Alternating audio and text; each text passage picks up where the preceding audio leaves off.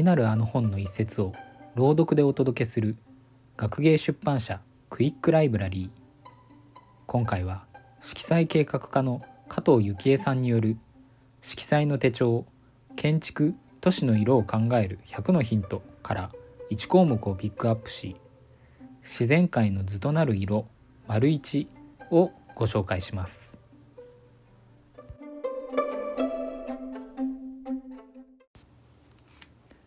自然界の図となる鮮やかな色は草花や昆虫小動物など命ある小さなものが持っていると定義しています。人間も薄い皮膚を通して血色が浮き立って見えるような赤子や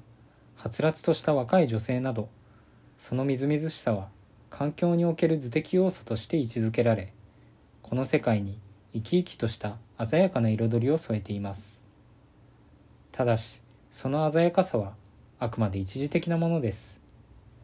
花の姿や樹木の紅葉はその季節限りのものですし人目を引く昆虫も限られた命の中でその姿を印象的に見せています。人も生物の一種ですから例えば年を重ねるごとに白髪になったり肌の色がくすんでいくことなどはごくごく自然な現象です。自然界の変化と彩り。フランスのカラリストジャン・フィリップ・ランクロ氏は現在実務から身を引かれご自身が所有する島で毎日海の景色を見ながら過ごされています。朝昼夕の景色を何百枚と描かれていて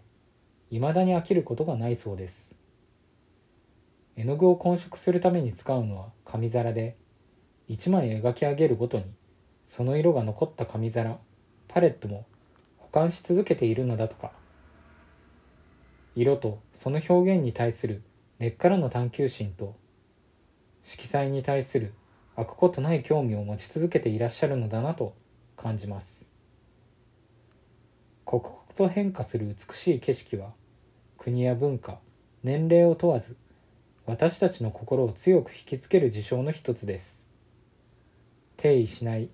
変化し続けるということと季節によりさまざまな彩りが見られること。そしてそれが時間の変化とともに繰り返されることなど飽きない要素が満載です。私たちの暮らしの傍らにこうした自然の変化があることを思うと動かないものイコール建築や工作物はやはり自然の存在を生かすような見せ方を考える方が得策なのではないかと感じます。1990年代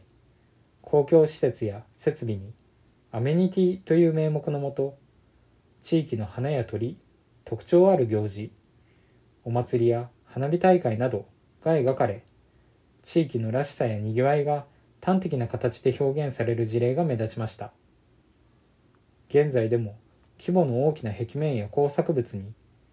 地域のシンボルを描こうという動きは見られそれが地域の資産として定着している場合も稀にありますがやはり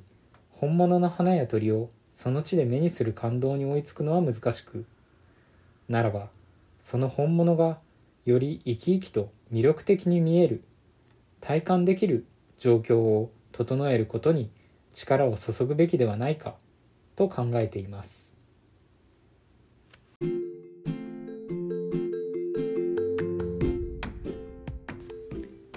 自然界の図となる色丸一をお送りしました。続きはぜひ本書をお手に取ってお読みください。